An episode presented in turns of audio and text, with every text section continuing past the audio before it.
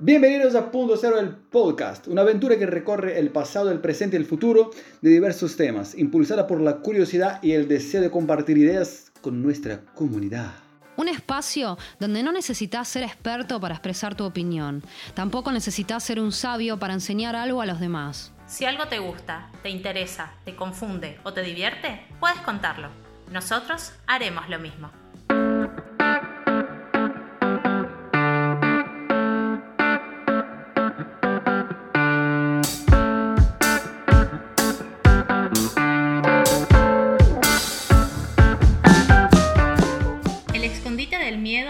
Está debajo de la cama, sino en un rincón de nuestra mente. ¿Qué pasaría si no tuviéramos miedo? Solo una cosa me da miedo, el hecho de no tener miedo a tener miedo. Muy bienvenidos seas a Punto Cero, el podcast, episodio número 6. Y para este episodio en específico vamos a hablar de miedos. Antes de arrancar con cualquier cosa, yo quiero... Yo vi que hay ahí por ahí un concepto de miedo, algo acerca del miedo. ¿Qué tienen? ¿Qué tomaron notas ahí, chiquis? Del miedo. Bueno, hay una definición del miedo que dice que es una sensación de angustia provocada por la presencia de un peligro real o imaginario.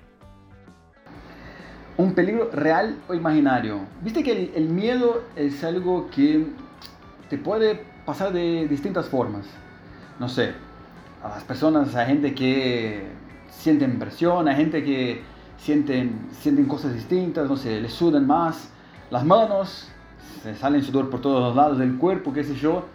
Eh, ¿Ustedes cómo encaran esto? O sea, ¿qué les pasa en este momento cuando sienten miedo? A mí hay dos cosas que me pasan normalmente cuando tengo miedo. Eh, a nivel físico, es como que hay algo en el estómago que, que- me molesta. Es esa, esa sensación de vacío que, nos agarra cuando estamos en una montaña rusa, de ahí cuando, cuando va en, bajada.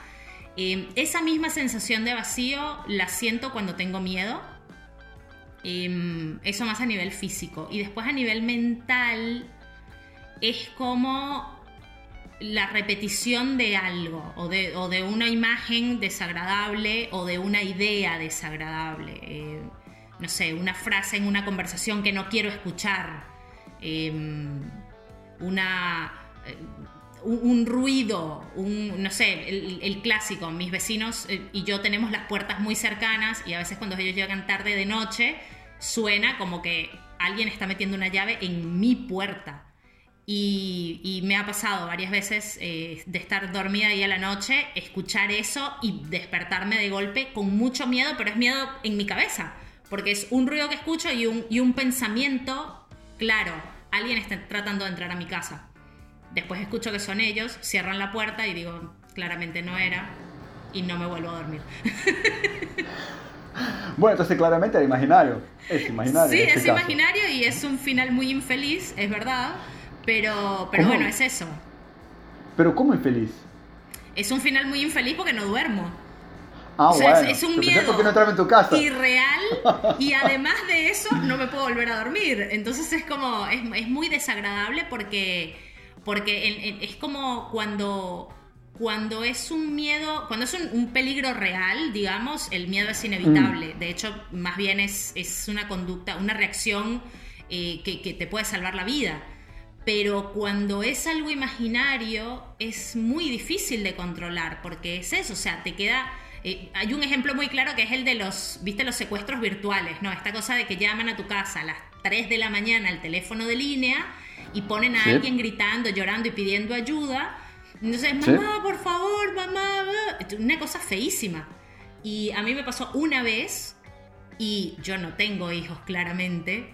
Eh, y, aunque me quieran amenazar con eso, yo sé que no existe. Pero e- ese, ese ruido, ese grito, esa angustia actuada, eh, tranqué el teléfono, me, volví a acostar y después no paraba de escuchar eso. Eh, entonces ahí entiendo por qué en alguna persona que sí tenga hijos y, y demás, eh, es muy fácil caer, porque es una cosa horrible que se te queda ahí adentro. O sea, te entró el miedo entonces, en este momento. Claro. Y de vuelta, es un miedo imaginario porque eh, no tengo hijos, hermano. Sabri, ¿cómo sentís vos? ¿Cómo lo sentís? Bueno, em, un poco ahí como contaba Di, yo creo que esto de los miedos también tiene que ver con, con esto de que el cuerpo se prepara, ¿no? O sea, cuando, cuando es funcional es cuando obviamente el peligro es real, está pasando ahora en el presente, entonces sí es necesario que el cuerpo despliegue todo como una adrenalina para, bueno, justamente o escapar o huir o accionar ante ese peligro real que estamos pasando. El problema, por así decirlo, llega cuando justamente nuestro cuerpo, porque nuestra cabeza está todo el tiempo maquinando, da como indicios de que estamos en peligro y en realidad no lo estamos realmente. Entonces el cuerpo se prepara para todo ese peligro eh, que en definitiva nunca sucede. Entonces el cuerpo, digamos, despliega, hace todo como un despliegue que después no termina utilizando. Por eso es que después cuando eso se calma, es que nos sentimos ahí como súper agotados, porque fue como haber preparado, no sé, un ejército, por así decirlo, para vencer algo que en definitiva no hubo nunca una guerra. Entonces digo, estas cosas igual una las sabe por, por haberlas experimentado durante bastante tiempo y llegar, digamos, a comprender como de una manera un poco más lógica por qué suceden esas cosas. Lo que no quiere decir que uno lo pueda resolver. Yo creo que, en definitiva, lo que logramos a través del tiempo es ir teniendo distintas herramientas que nos ayudan a cuando se presentan esas situaciones que tal vez involuntariamente se presentan y, y no lo podemos manejar, pero bueno, poder digamos, manejar esa situación de otra manera. Eh, creo que va como un poco por ahí. Entonces ahí ya, bueno, te conté un poco lo que es físico y lo que es mental. Es, es, es, digamos, lo físico es como un poco la consecuencia de tanto maquineo, en definitiva, ¿no? Es como, bueno, ok, el cuerpo es como que dice, vos me preparaste para esto, entonces ahora como, bueno, ¿no? O a veces inclusive esos pensamientos son tan inconscientes que el cuerpo te manda directamente una señal y vos decís, pero ¿por qué? Y después caes en, bueno, pará, pero si yo hace tres días que vengo maquinando que en la reunión me van a decir y bla, bla, bla. Entonces, bueno, a mí me parece que ese tipo de cosas está bueno siempre escucharlos, ¿no? Uno, cuando nos suceden esas cosas, lo que hacemos es como enojarnos, ¿por qué me pasa esto? ¿Por qué tengo este miedo? ¿Por qué me siento así? ¿Por qué no lo puedo resolver? Y en realidad es como ser un poco más amable con nosotros mismos y, escuchar qué es lo que está pasando, porque es, es, una alerta que tal vez no, no, digamos, no tiene sentido, pero por, algún lado se está generando. Entonces escuchar y, poder adquirir nuevas herramientas para manejarlo, me parece que eso está, está peor. ¿Y qué es lo que escuchás? ¿Cómo? ¿Qué es lo que escuchás? Y escuchar eso, esa señal de decir, a ver, ok, me sentí mal ¿Realmente pasó algo? Sí, sí, sí, sí. Este no, yo, me refiero, ¿qué es lo que vos escuchás? ¿Qué es lo que escucho? Claro, a eso me refiero cuando te pregunto qué es lo que, qué es lo que escuchás. ¿Qué me respondo, digamos, ante mi pregunta? Sería algo así. Bueno, si te, te genera el miedo, ¿no? Y vos nos estabas contando que es cuestión de escuchar el miedo. Por eso, claro. quiero saber qué es lo que escuchás vos, de este miedo que te habla.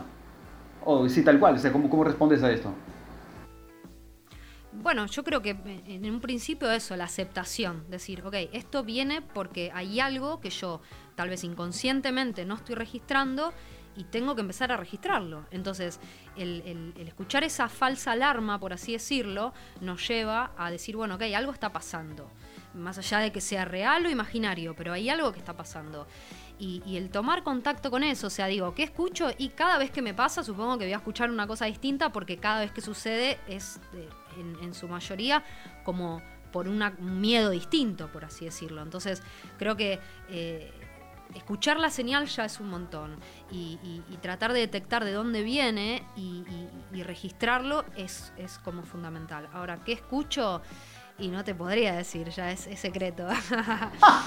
no, también hay otra cosa, que es que muchas veces una situación que por ahí para nosotros no tiene mucha relación con, nada, mm. nuestro cerebro la asocia con otra cosa. Nuestro cerebro funciona con, asociación y recuerdos, algunos más conscientes que otros. Entonces, vos estás en una situación, no sé, tenés un problema con este jefe que tenés hoy, pero en realidad su actitud hizo que tu cerebro volviera a ocho años atrás, a un jefe horrible que tuviste, entonces tu reacción no va a tener que ver directamente con esta discusión o con este debate o con esta conversación. Por ahí ni siquiera es nada demasiado hostil, digamos.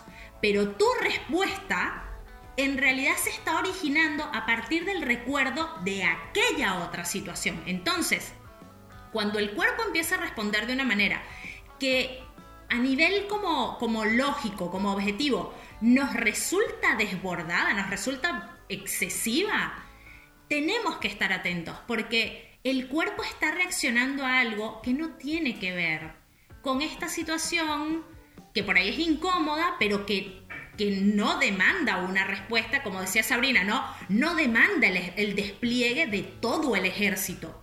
Demanda un despliegue, una llamada de atención, pero que no demanda ir a la guerra. Entonces, de vuelta, si nosotros estamos atentos, si, si primero si nosotros sabemos que tenemos miedo, si, si somos capaces de aceptar que sí, hay cosas que me dan miedo no, no es algo que nos guste eh, decir en voz alta, no es algo que nos sea fácil hablar, no es algo que digamos en una conversación, viste, estás ahí sentado en un bar tomándote unas birras y dices, che, ¿vos a qué le tenés miedo? Nunca en mi vida he escuchado que haya gente teniendo esa conversación en ningún lado. Por ahí hay gente que lo hablará con el terapeuta, por ahí hay gente que lo hablará con la mamá o con el papá, pero es difícil que la gente diga eso en voz alta. Entonces, si no admites que tienes miedo, ya por ahí venís falladísimo, porque cuando empiezan a manifestarse los síntomas, entre comillas, del miedo, vos no los escuchás, no les prestás atención. Y ahí, bueno, nada, el ejército se manda para cualquier lado. ¿Eso en sí mismo no sería tener miedo? Yo creo que pasa más por el lado de la vergüenza, de, de esta cosa de estamos tan acostumbrados a no querer ser como vulnerables, como falibles, como humanos. Em, entonces es, eh, viste, si yo digo que tengo miedo, soy frágil, soy... Em, nada, está algo mal conmigo. Cuando en realidad no, en realidad todos como humanos les tenemos miedo, no sé, creo que uno de los miedos más universales es el miedo a las cucarachas voladoras, que no nos pueden hacer nada. ¿Cuándo viste vos que una cucaracha voladora mate a alguien? Pero la idea solo, vos ves videos videos de, cucarachas voladoras y vos escuchás a la gente gritar viendo el video. Eso es algo universal. Y de ahí para adelante hay muchísimos otros miedos. Unos como más, más, serios que otros y unos por ahí que si yo te cuento mi miedo, vos me vas a decir, pero ¿cómo le tenés miedo a eso, Diana? Eso no existe. En mi cabeza existe. En mi cabeza es real. y mi cuerpo va a reaccionar a eso. Entonces, primero saber que, somos humanos y que como humanos tenemos miedos y una vez que los aceptamos, poder saber cómo cuando un miedo se manifiesta, ¿qué me pasa? Me duele la panza, me sudan las manos, eh, se, me cierra, tipo pierdo la voz, etcétera, etcétera. Pero para cada uno es diferente. Y a partir de eso, eh, un poco tratar de bueno, de que esas reacciones no nos dominen, porque de vuelta, si el riesgo es real, em, está bien, el miedo te va a servir para correr, atacar, eh, no sé, lo, que haga falta. Pero el, peligro es el miedo imaginario, porque es el que está con nosotros permanentemente y, el que genera reacciones en el cuerpo que, que, son mucho más peligrosas incluso, porque estar en ese estado permanente de alerta, de estrés, genera em, digamos, enfermedades incluso. Entonces, no es tenerle miedo al miedo, es saber que existe, entender que es normal, expresarlo y, de a poco ir lidiando con eso, porque por ahí de verdad muchos de los miedos que, que tenemos al final son cosas que no... Nunca una conversación va a ser tan horrible, nunca una experiencia va a ser tan, tan terrorífica como la vemos en nuestra cabeza. Y, che, anduve escuchando antes de una, de una dieta que había por ahí. Una dieta. Sí, quiero saber cómo es eso de, esa dieta para, o sea, para que yo pueda tener alguna, mm, alguna especie de, de suerte, entre comillas, con el miedo. ¿Cómo funciona esa dieta? Bueno, en realidad creo que nadie sabe cómo funciona esa dieta, porque si supiéramos estaríamos eh, liberados. Estaríamos bárbaros. A mí, a mí se me desataron como varias cosas, o sea, cuando Di justamente habla de, esto de mostrarse vulnerable, em, me pasó particularmente, tengo una pizarra y anoto cosas, soy como bastante tangible en, en algunas cosas y me gusta ahí como, ¿no? Em, y una de las cosas como que anotaba era por qué el miedo, digamos, está mal visto, o sea, por qué realmente nos cuesta mostrarnos reales. Es como si eh, todos queremos mostrarnos felices, o sea, la felicidad está bien, ahora te veo llorando y atemorizado y, con miedo y con angustia y no está bueno. Entonces creo que tiene que ver con, con realmente aceptarnos y reconocernos y saber que podemos tener momentos felices y también podemos tener momentos de angustia y de miedo. Eh, y poder compartirlos, porque justamente se crea como todo un clima en el cual no, ¿cómo me voy a demostrar temerosa? ¿Cómo voy a demostrar esto? Y, es peor, porque es como que ya generamos colectivamente como esconder esto que en realidad no sucede a todos y a todas las personas. Entonces, me parece que poder reconocerlo y compartirlo es, como un, gran avance. Entonces, bueno, en, esta pizarra, digamos, lo que decía es por qué eh, la risa está bien vista y, y el llanto no. Y entonces también como asociando cosas puse, ¿por qué no hacer una dieta de miedos? O sea, así como de repente uno dice, bueno, no, hago dieta porque estoy excedido de peso, ¿y por qué no vamos a hacer dieta de lo que realmente nos afecta, ¿no? O sea, y no, la pancita, ¿no? Y, ir a, la dieta de lo que realmente nos afecta. Entonces, eh, era como una propuesta, o sea, dieta de miedos. Eh, y me parece que estaría bueno como poder empezar a implementar para, inclusive, empezar a achicar, ¿no? Decir, bueno, ok, achiquemos, o sea, sí, sí, un poco. Y a ver, es bastante copado todo eso, de poder eh, justamente no preocuparse tanto con la panza, como decís vos, y preocuparse más con lo que realmente nos, eh, nos da miedo. Pero bueno, a ver. Porque siempre, uno, uno que escucha siempre la palabra dieta, siempre la, llevamos a... Eh, em, o sea, la dieta es como de alguna forma quitar, no sé, de, nuestra alimentación determinados alimentos que, no sé, engordan.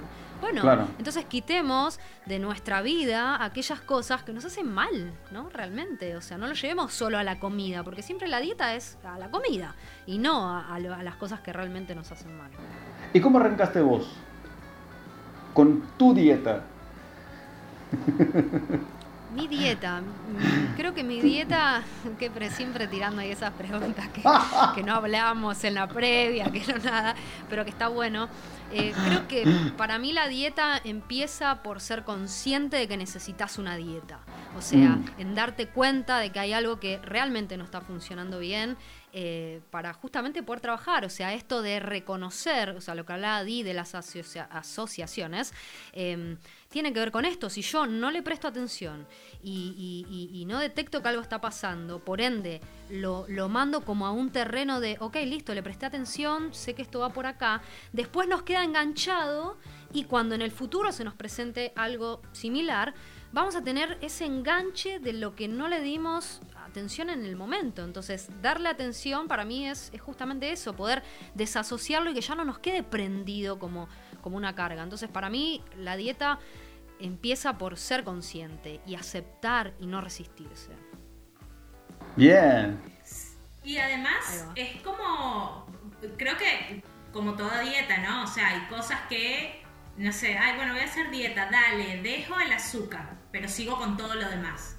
Y está bien, es un paso, pero por ahí no, no te va a hacer tanto bien, o sea, tenés que hacer varias cosas. En, el caso de los miedos, creo que pasa también por darte cuenta de qué te está afectando.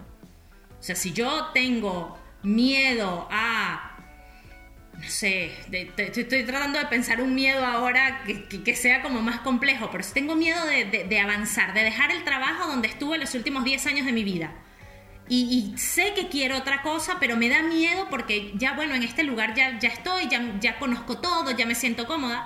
Eh, la realidad es que lo primero es entender que te estás sintiendo incómoda, que ese miedo te está afectando.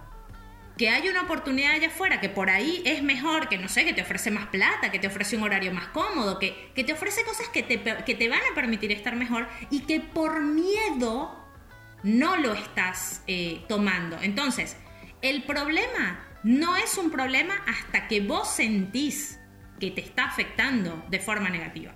Entonces, ah, bueno, este miedo a tal cosa me está empezando a molestar.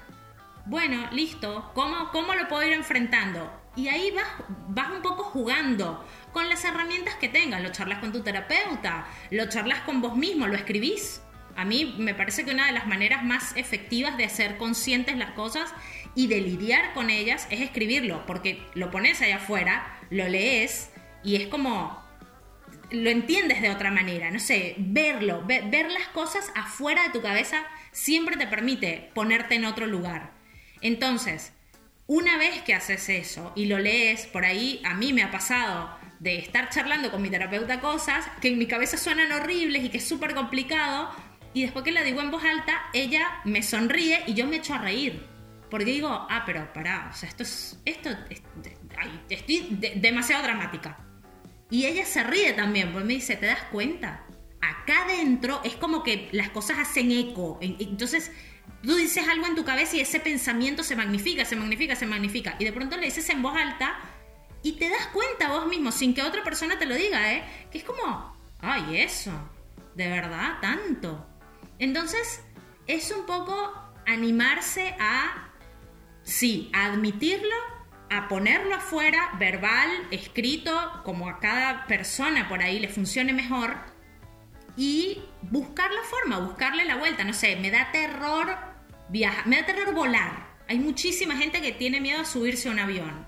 ¿Por qué? Bueno, por los accidentes, porque se caen, porque no sé, qué sé yo. Bueno, ¿cuál es la mejor manera de lidiar con eso? Yo conozco personas que lidian con eso en función de las estadísticas. Números cuánta gente se muere en accidentes aéreos y cuánta gente se muere cruzando la calle. Y ya con ese número, ellos mismos se prueban que el miedo por ahí no es tan fundamentado como pensaban. Hay otra gente que es más potente y yo soy un poco así. Es como tengo miedo a hacer, no sé, tengo miedo a pararme en un escenario a cantar. Estudio canto, voy y me paro en el escenario. Punto. Bueno, enfrentás. Ya está. Enfrentar el miedo. ¿Por qué? Porque el miedo, o sea, si vos te vas a, te paras delante del miedo y no haces nada, es como, viste, como el, monstruo que vive abajo de tu cama. O sea, te va a estar mirando allá a la cara y es como, ajá, ajá, ajá, mira, mira cómo te tengo, mira cómo te tengo. No, no me tenés. No me tenés. Un día uno dice, che, no, basta, no, no puedo seguir así. Y vas, lo haces y cuando termina dices, ay, bueno, pero no fue tan malo. Ay, pero no fue tan horrible. No sé, conozco gente que ha saltado en paracaídas terror ciego. Saltaron, gritaron, enloquecidos y de repente les encantó y van cada 15 días a seguir saltando en paracaídas. Vamos. Es, es atreverse, porque de vuelta, en tu cabeza sí, todo parece mucho más grande, mucho más difícil, mucho, mucho más, eh, no sé, no, hay tantos adjetivos, pero digo, en la cabeza de uno siempre parece algo. Y cuando finalmente lo haces, sea, no sé, hacerte un tatuaje, saltar en paracaídas. yo hice bautismo de buceo, yo siempre le tuve miedo al agua. Siempre le tuve miedo a ahogarme. Y decidí hacer un bautismo de buceo estando en, eh, en la Patagonia. Y bueno, el intento de sumergir solamente fueron siete. Vamos. Cada vez que empezaba a meter la cabeza en el agua tenía que volver a subir porque me agarraba, viste, como terror. Y al final lo hice y después no quería subir a la superficie, obviamente. Era como, ay, no, no, me quiero quedar aquí, ay, un pececito, como una tonta. Entonces, sí da miedo, es verdad. Pero una vez que lo enfrentas, te das cuenta de que es, por ahí de verdad tienes una experiencia mucho mejor de lo que, de lo que podrías haber considerado en un principio. Bueno, eso pasa también porque el miedo es irracional. O sea, es una emoción pura. O sea, lo sentís como si fuera la verdad más verdadera de toda la faz de la tierra, ¿viste? O sea, como es algo muy grandioso, como, como decís vos, pero también muy racional. O sea, racionalizar el miedo ayuda en todo eso.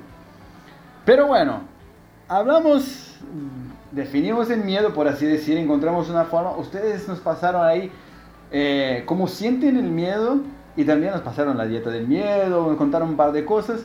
Para terminar este episodio, yo quiero que nos cuenten, que nos cuenten un, un solo miedo que sienten hoy. No, no hoy precisamente en este momento, ¿no? Por supuesto, que sienten miedo ahora, ¿no? Pero bueno, algo de miedo que, que, que tienen, que sienten de algo que puede pasar, que no puede pasar, bueno, lo que sea. Mi miedo más reciente fue porque mm, me salió una lesión en, el pie que parecía una torcedura y no fue. Y después parecía una picada y no fue una picada tampoco. Y finalmente, después de varias visitas al médico, se supo que era una infección y me mandaron un antibiótico que no funcionaba. y recién las, con, con, la segunda ronda de antibióticos, que era un antibiótico distinto, un poco más fuerte, fue que finalmente se dio. Pero fueron tres semanas de mirarme el pie y ver cómo se inflamaba y se veía cada vez peor y, y no saber y no tener una respuesta y, por supuesto en tu cabeza es como esto se va a, va a ir creciendo y ya no te va a tomar el pie, sino que te va a tomar la pierna y entonces van a tener que... Todas esas cosas, ¿viste? Mirar Grey's Anatomy, Doctor House y todas esas series médicas sirve para que vos te imagines que un día ya te vas a quedar sin pierna.